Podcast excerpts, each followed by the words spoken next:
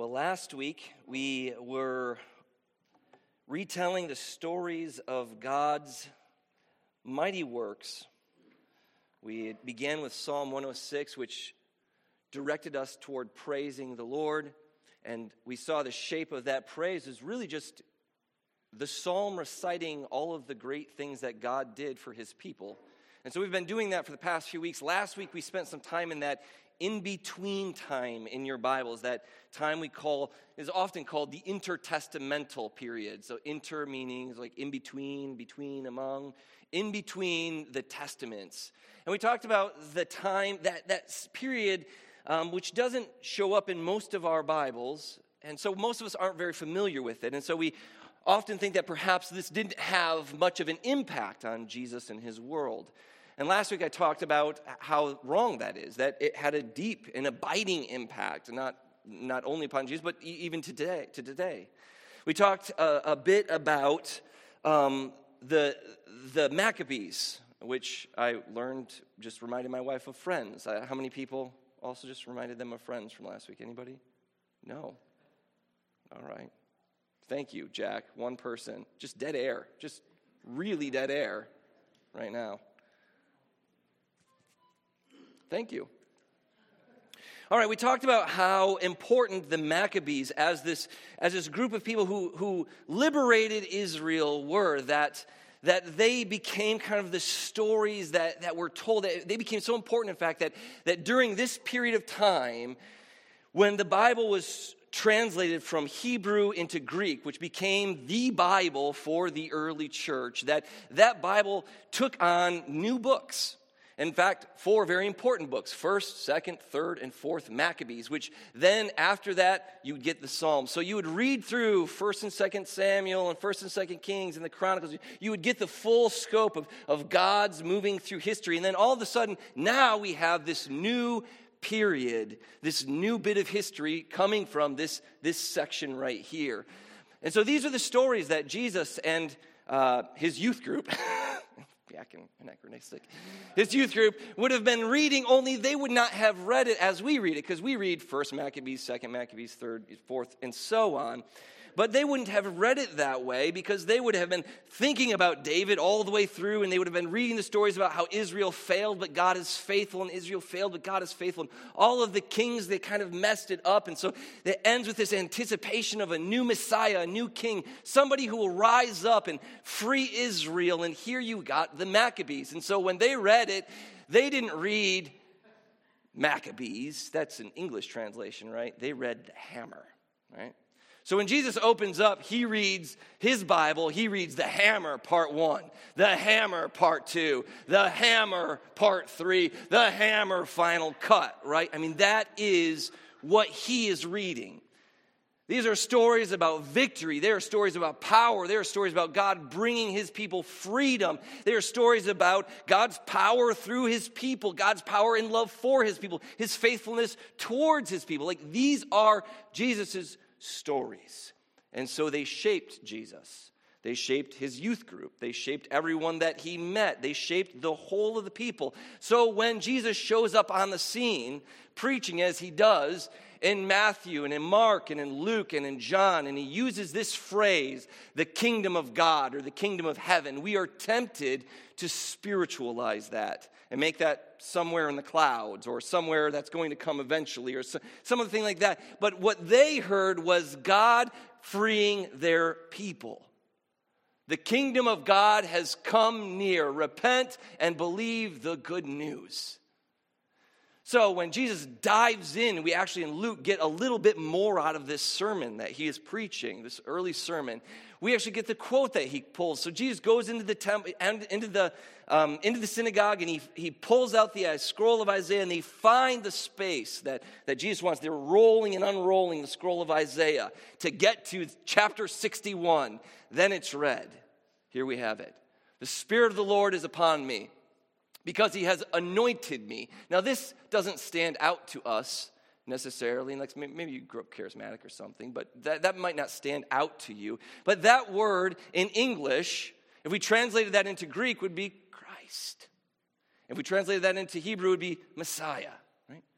So, what is being said in this passage? The Spirit of God is anointing me, not just oil. You know, they used to take the kings like David. You remember that famous scene? They bring Samuel goes and finds David and he anoints his head with oil. They use the oil to sort of set somebody apart and make them special. This person is now special.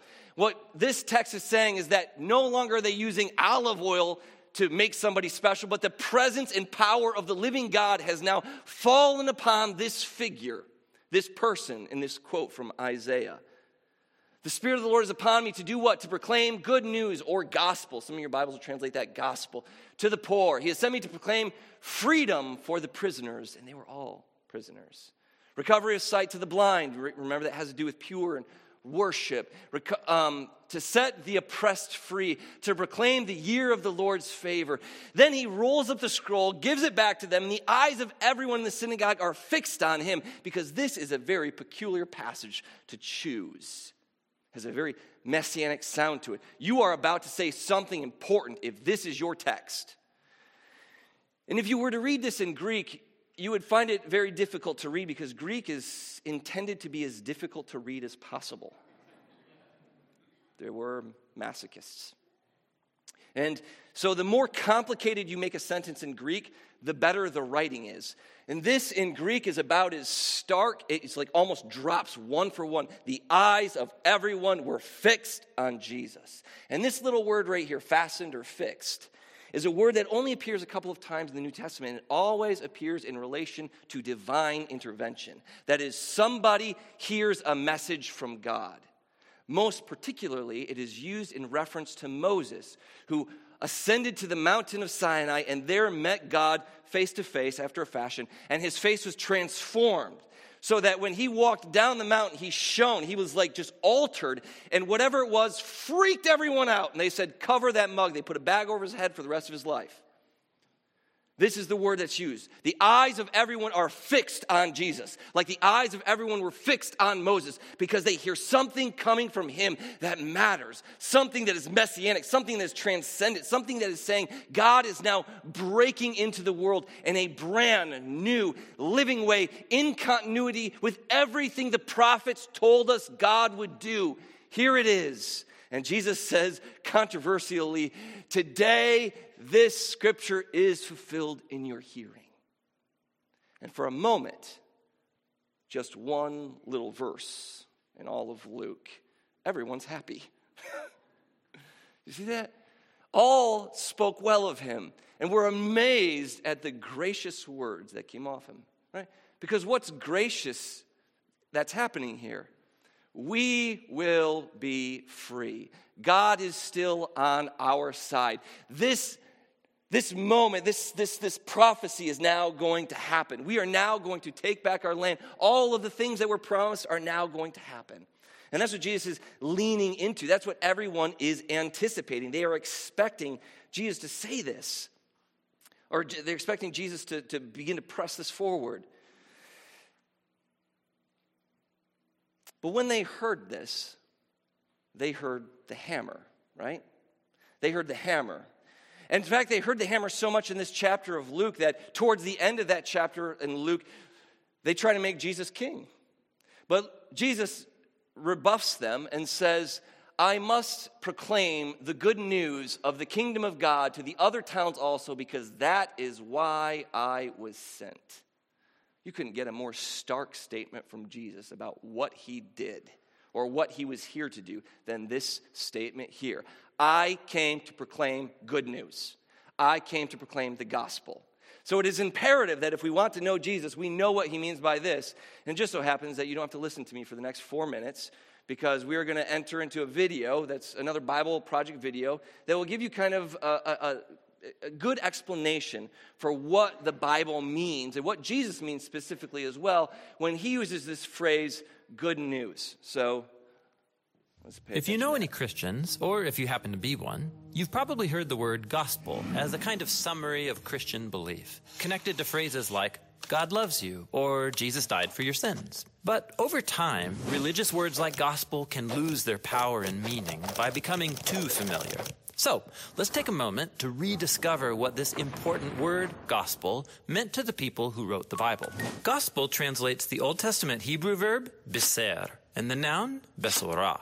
The Greek New Testament equivalent is euangelion, which is a compound word. Eu means good, and angelion means announcement. All of these words mean good news, but what kind of news? Well, in Hebrew, biser is what we might call national news, or a royal announcement. Like when King David hears a messenger biser that his army was victorious in battle. That means he still rules on his throne over the people of Israel. And after David dies, his throne is passed on to Solomon, his son. And when he was inaugurated as king in Jerusalem, a herald spreads the Besorah that a new ruler is in charge. But after Solomon's death came a bunch of bad news kings whose corruption led their nation into self destruction.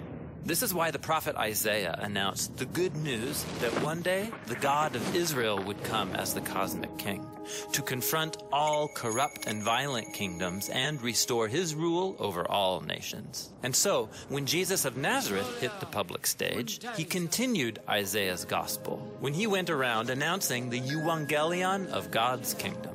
Jesus claimed that God was restoring his reign over his people, Israel, and over all nations, and he was the one bringing it all about. Now, the euangelion about a new king in charge means a new way of life. Jesus said that living in God's kingdom meant following him by putting down the sword and seeking peace through radical forgiveness and generosity, even toward your enemies. His good news required people to make a decision. This is why Jesus took his euangelion to Jerusalem to confront the corrupt and violent kingdoms of his day. But he challenged them in a surprising way with the power of God's generous love. As Jesus was being executed by his enemies, he received his crown and was mocked as a fake king. But he displayed true royal authority by forgiving his tormentors. Jesus was the one in charge that day, giving his life for the sins of others. And then a few days later, everything changed. Jesus rose from the dead as the true king, whose love is stronger than death. He appeared to hundreds of his followers and told them to spread the euangelion, that all authority in heaven and earth now belongs to him. And they did share this good news all over the ancient world. They did it by writing the four accounts of Jesus' life that are the gospel. That is, they tell the story of how Jesus brought God's kingdom, how he lived for others and died for their sins, and then was raised from the dead. Jesus' followers also shared the good news by simply talking about it. This is why Peter and Paul, or Priscilla and Aquila, traveled all around, sharing the royal announcement. While it might look like the rulers of our world are in charge and can do whatever they want, the good news is that the crucified and risen Jesus is the true Lord of the world, the real King of all creation. And in Jesus' kingdom, things are different. It's where the real leaders are the servants, because the last are first, and the first go to the back of the line. It's where the hungry are fed and the homeless are welcome, because love is the most powerful reality of God's kingdom. And this good news is not easy to believe. It actually sounds kind of crazy when you first hear it, but something happens when people tell the story of Jesus and start living like he really is the king of the world. That's when this gospel becomes the best news that you've ever heard.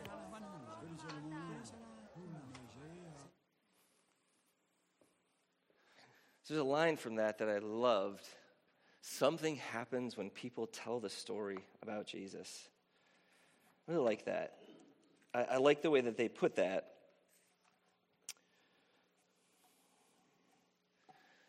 That we can be faithful to God simply by just telling the story.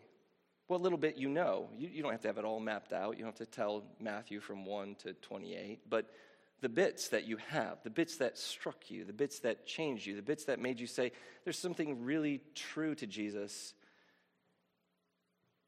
And I know something a little bit more about God now. And so this is, I, I loved, I loved this. What does it mean to talk about the gospel? It means that we are now declaring that Jesus is king. And that all the other kings and all the other loves and all the other allegiances and all the other things that we committed ourselves to somehow are tarnished and less interesting than this grand story about God who loves us so much that He's reaching out into the world to transform it and to make us different and to make us new.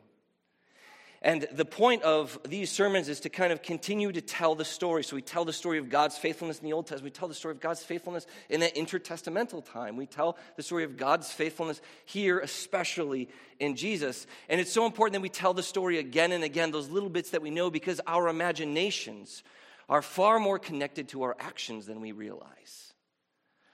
I've had a great deal of pleasure in watching my two year old play Barbies. Plays Barbies more than, than Emery ever did. I particularly like it because Esri has taken on all of my aggressive characteristics. So Barbie time is intense in its love, very strange if you listen to her talk like, honey, I love you. Like, it's just like really intense you know? Um, or when they're disciplined, honey, I told you to quiet down. Like, they're, that's me, like being nice but still yelling. Somehow saying honey makes it nicer. Um, but what, what she's doing, right, is she is reacting. Her imagination is being formed by the life she's experiencing. So she's telling the stories that she knows. And the only stories that she knows are the stories of her own life because she, she hasn't watched a thousand shows on Netflix like we all have, right? And so her imagination, you see it in those little kids, their, their stories, their stories informing their imagination, and their imagination forms back to their story. And I and my wife as parents are feeding into that in ways that are very important. And so, what's the point of telling the story of Jesus over and over again? Why do you come Sunday morning to hear about the same book for 80 years of your life? Because telling the story over and over again is a chance to breathe new life into the room. That every chance that you have to tell about Jesus is a chance for Jesus to show up. Every story about Jesus is so touched with grace, isn't it? I mean, find a story about Jesus that's terrible. Remember that time that he fed 5,000 people? Remember that time when he healed all of those blind people and only one person came back to say thank you to Jesus? And Jesus was like, I thought I healed 10 of you. Well, whatever, and goes on. I would have been so mad, right? You see, the, all of these stories, even remember this time when Jesus was on his way to die for our sins and stopped on his way to heal this guy and then this guy and then this guy and this girl and this and all of his way on his way to literally die for us. He's healing us the whole way. Even jesus bad press is kind of good. Like like okay this the story where we all know this right? Let he who is without sin cast the first even if you've never read the Bible before, you've probably heard that phrase. That phrase comes from Jesus because some people dragged a woman and threw her in front of him, accused her of being a prostitute, and said, Can we kill her now? And Jesus says, He who is without sin, cast the first stone, right? Now, why does he do that? Is it because Jesus is just a really nice guy, just wants to love everyone? No. He did that because these dudes were utilizing her. She was nothing to them. She was just a pawn in their patriarchal games. And Jesus is resisting the patriarchy. He is woke before woke was a thing, guys. You can find a story about Jesus. I promise you, you can find one. And every chance that you take to speak about Jesus, every chance that you get to say something, man, that reminds me of the time. Every time you do that, it's a chance to bring grace into the room. Because every story of Jesus is dripping with grace, even the ones that don't seem very nice, like the time, the many times he tells off the self righteous snobs. We love that, don't we? Jesus is always pushing us toward recognizing God's transformative power. He is constantly calling us to recognize God's great love for us. He is constantly calling us to come to Him and to kneel before Him and to worship Him. But He doesn't want a bunch of just service performing kneelers. Isn't it interesting? God wants celebrators. He seems to want celebrators. He wants people who are who are pumping his glory, who are saying his goodness, who are, who are always focused on life. I love that imagery that you had that crown where all of that death and all of that destruction feeding up that we just kind of keep piling and piling and piling up. And as soon as it meets that crown of Jesus, becomes fruit and life and verdancy and transformation. Everything about Jesus is calling us to see that. And that is why God is calling us to Himself. You can find in Jesus something worth talking about. I think of His self giving love and how, how it's such a part of His being that we tell the stories so that we can take that on ourselves. So, for instance, the story of the woman who, who touches him, she's got bleeding. We don't know what that means exactly. Um, but if any of you who have been married, who have daughters, you know some of the problem, endometriosis, who knows what she had, but whatever it was, I guarantee you it was painful. And whatever it was, it lasted for years. And whatever exactly the problem was, it made her socially unclean and religiously unclean. This woman thought not only could she not go other, to other people, but she could never go near God. And in the story, she's walking and she sees Jesus and she says, If I would just touch his coat, I could be healed. She knows that she can't touch other people. She knows that she shouldn't touch him. She knows that if she touches him, according to the Old Testament law, she not only is unclean, but she will make Jesus unclean. You realize that? If she touches Jesus according to the laws of Moses, she makes Jesus unclean. But what's left to risk. So she does the most forward thing a person could do in her station. She reached out and touched his coat and was instantly healed. Now, think about that for a second. Because Jesus asks the question suddenly, Who touched me? And the disciples look around. You remember what they said? Does anybody remember? He said, They say, Everyone touched you, man. It's a crowd. Everyone's touched you. Why aren't they all healed? You all seem to have answers. I don't have. I don't know. But I do know that this woman threw herself at God. And God, in his very being, is so full of self giving love that just the touch of the hem of his coat was enough to bring her new life. And what's interesting is if you're looking for the hammer, that story makes no sense. That story is irrelevant to the national hopes of Israel. That story is meaningless. And yet, this is a story that we, in fact, some of the authors put this story on the way to a resurrection. And that's the story we stop off on. This woman who is at the outcast, the margins, the least important, she has nothing at all to offer Jesus. And she is in three of your four gospels because God is saying something through the very story itself that He is reaching out to everyone else that time, space, and society has forgotten. He is going not only to the top, but to the very bottom. And He starts there so that those of us who are somewhere in between recognize how deep God's love is. It is so deep, it goes to the worst person in your imagination.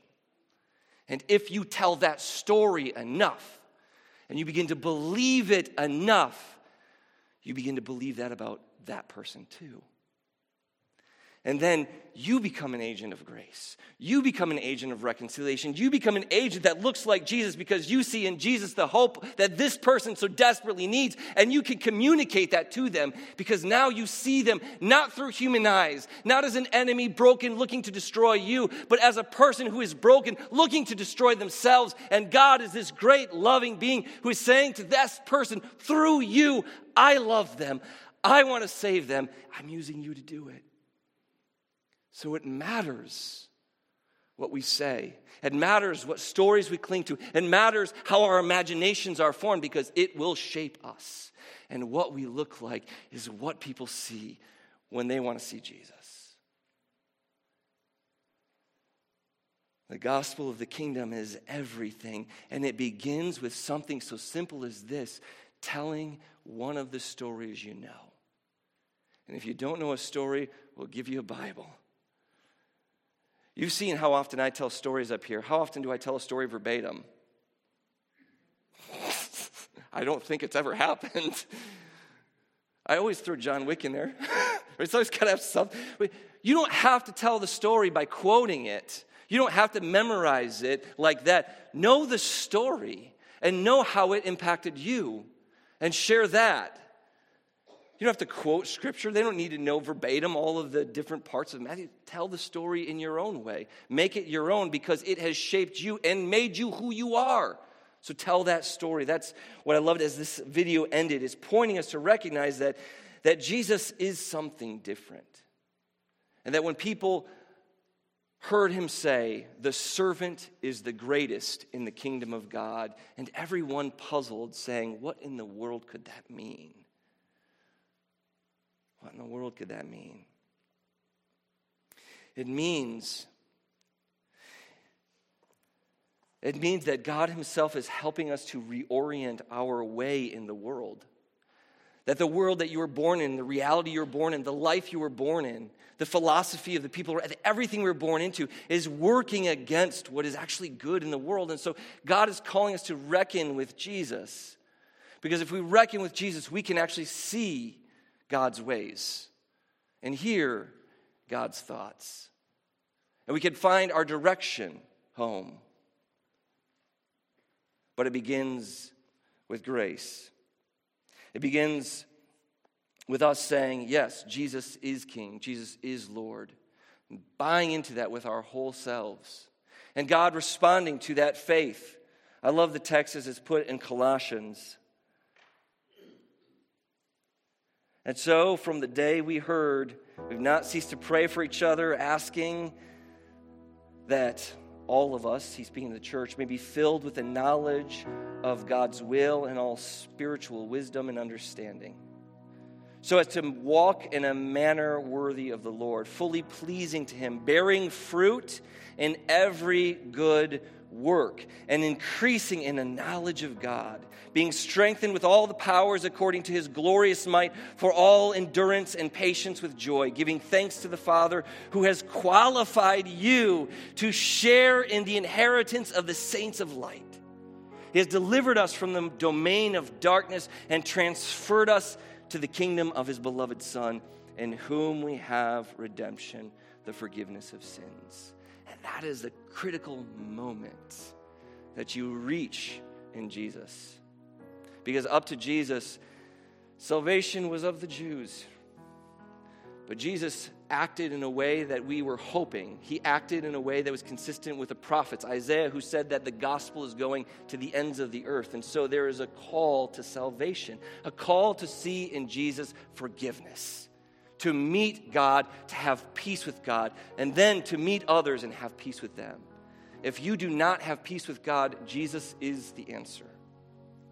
If you do not have peace with others around you, Jesus is still the answer. And if you don't know him, I will be down here. I'm getting to know him. We try to make sure that there's uh, snafus in every service. Every church service, we plan at least three we encourage you. Some of you email us thinking that we don't do this on purpose. This is silly. We do this on purpose. We do this on purpose so you all will relax. Because you came in here thinking you needed to be perfect, and we need you to know you're not. You're not. That's where grace fills the gap.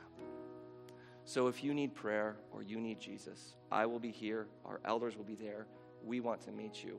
We want to introduce you to grace if you don't know it already. Let's sing to our God, our Savior.